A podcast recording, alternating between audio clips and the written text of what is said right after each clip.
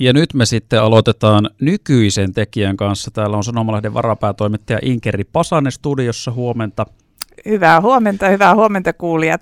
Meidän on tarkoitus keskustella, tai mennään tässä nyt ensi alkuun tuonne 60-luvulle, kun silloin on keskisuomalaiseenkin perustettu kulttuuritoimitus, ja tuossa äsken paljastinkin, että eh, me tullaan nyt puhumaan tämmöisestä henkilöstä, jonka eh, moni kulttuurielämästä saattaa muistaa kunnallispolitiikasta tai sitten myöskin toimittajan työstä, eli Anja Pentti Penttisen. Ilmeisesti Anja Penttinen on sullekin ollut jonkinlainen idoli joskus aikoinaan. Kyllä, näin voin sanoa, että kun 80-luvun alussa itse tälle alalle tulin ensin toimitusharjoittelijaksi sinne Viitasaaren toimitukseen, niin, niin kyllä oli aivan upeaa tutustua tämmöiseen kokeneeseen ja arvostettuun toimittajapersoonaan kuin Anja Penttinen. Kyllä mä katsoin häntä ihan suoraan niin kuin ylöspäin, kyllä se on ihan selvä ja ja sitten yhden kesän ennätin täällä Aholaidassakin olla niin, että hän oli vielä töissä kesä 83, kun opiskelin Tampereelle ja olin täällä kesätöissä. Niin hieno persona ja sitten kyllä senkin jälkeen, kun hän 84 jäi sitten täältä pois, niin,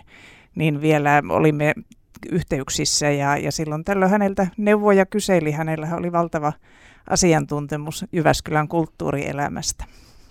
No jos nyt ei Anja Penttisestä ole koskaan kuullut, niin no tuossa vähän kerroitkin, että hänellä oli valtava tuntemus Jyväskylän kulttuurielämästä, mutta miksi hän oli merkittävä toimittaja ja merkittävä tekijä tällä alalla?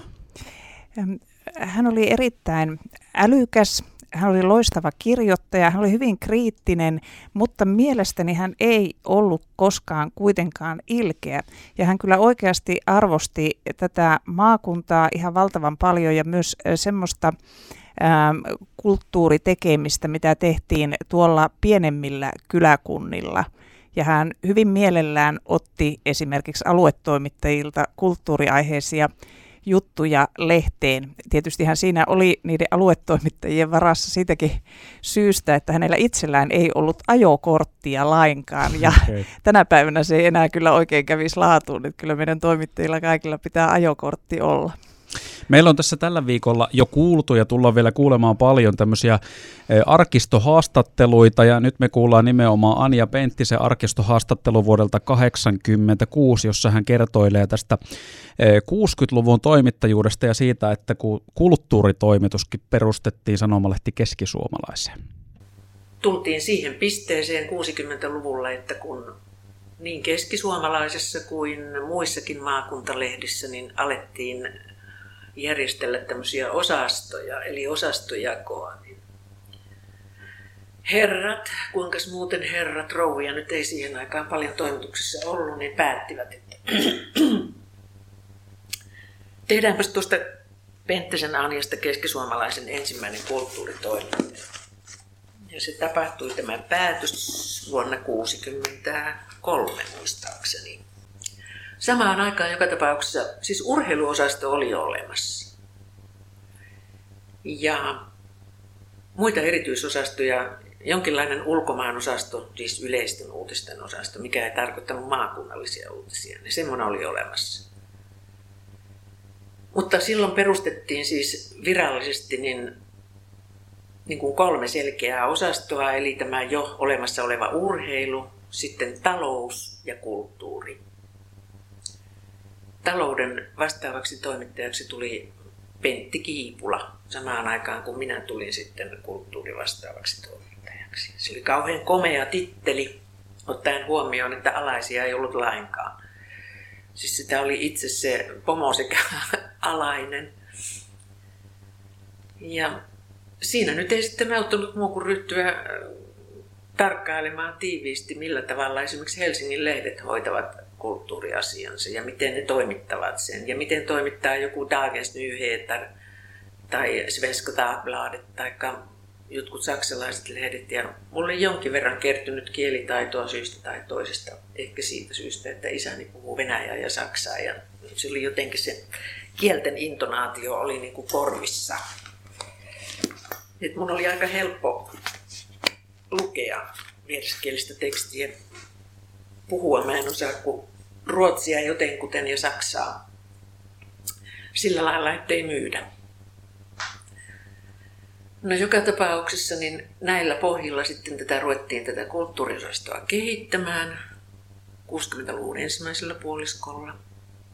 Muuten 65 Helsingin Sanomatkin nimesi ensimmäisen kulttuuriosastopäällikön ja sekin oli nainen, Maria Niiniluoto. Silloin, sen, tai silloin juuri kuolleen päätoimittaja Yrjö Niiniluodon vaimo. Itse asiassa hän oli mulle hirveän suuri esimerkki tai semmoinen ihanne suorastaan. Hänen valtava yleissivistyksensä ja, ja sitten se semmoinen tietynlainen liberalismi tai sanoisinko radikalismi, joka ilmeni siinä, miten hän pani kasaan sen Helsingin Sanomien kulttuuriosaston. Hän ensinnäkin, niin hän pyyhkäsi pois kaikki vanhat parrat. Hän otti tuota ylioppilaslehdestä avustajia puolitusinaa.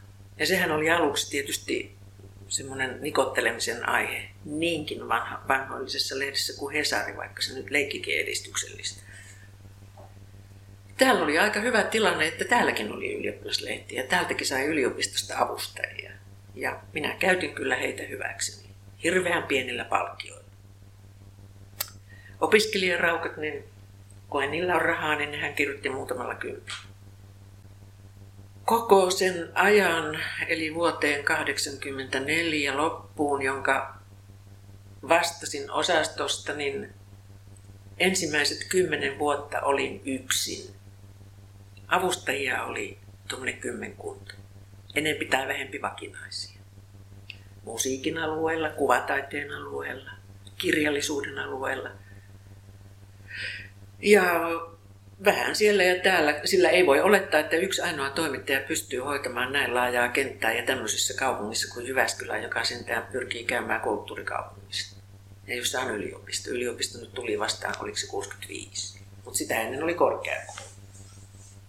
Se oli semmoista kamppailua näiden avustajien ja heidän palkkioittensa ja tilan ja työajan ja perheen välillä niistä entisistä tekijöistä tuossa äsken oli äänessä tietynlainen pioneeritekijä 60-luvulla kulttuuritoimitusta eh, perustamassa ollut Anja Penttinen ja tässä nykyinen varapäätoimittaja lehdestä Inkeri Pasanen, kun haastattelua eh, kuunteli täällä, niin pikkusen siinä hymähtelit ja naureskelit. Minkälaisia huomioita sä teit tuosta Anja Penttisen 86 vuonna tehdystä haastattelusta? No kyllähän ensin meni ihan niin sellaiset kylmät väreet, että, että todella niin elävästi tuli kyllä, kyllä Anja mieleen ja se hänen niin kuin ryhdikäs olemuksensa. Hän oli semmoinen Lutakon lady, siis Lutakon lady oli yksi hänen kirjansa, eikä kertonut suinkaan hänestä itsestään, mutta että hän myös itseään voisi ihan hyvin kuvata samalla tavalla ja ja sitten se tämmöinen äh, itse ironinen, vähän kuiva huumori, jota hän viljeli siellä hyvin elettömästi, niin kuin tuossakin, että sen verran kieliä osasin, että ei myyty. Ja sitten se oli mun mielestä loistava kommentti, että oli tämmöinen mahtava titteli ja olin siinä esimies, mutta ei ollut kyllä ketään alaisia. Että oli niin kuin, minä olin itse se koko osasto. Kyllä, kyllä, kyllä näin. Ja, ja tota, sitten se oli minusta myös hauskaa, että jo silloin keskisuomalaisessa katsottiin näitä eurooppalaisia laatulehtiä ja, ja otettiin niistä mallia, niin tänäkin päivänähän me pyrimme siihen, että me olemme eurooppalaisten laatulehtien tasolla, että tarjotaan meidän lukijoille sitä parasta mahdollista ja, ja etsitään sitten niin kuin esikuvia vaikka maailmalta ei tyydytä vähän. Sitten hei, yksi mikä tuossa nousi myöskin esiin siinä tällä just mitä kuvailitkin tämmöisellä kuivalla huumorilla, mitä Anja Penttisenä heitti, niin sanoi, että isot herrat päätti näin, että mä nyt siirryn tänne kulttuuritoimitusta pitämään, että kun ei ollut muita kuin herroja. Niin tavallaan tuossahan justiin tulee esiin se, että mitä tässä on tapahtunut 60 vuodessa, jos miettii toimittaja-ammattikuntaa, että miten paljon enemmän nyt on naisia, ja tähän suorastaan naisvaltainen ala, koska itsehän välillä tässä niin kuin kattelee ympärilleen mediataloissa, että, että eihän täällä niin miehiä näy melkein missään, että on melkoinen mullistus käynyt.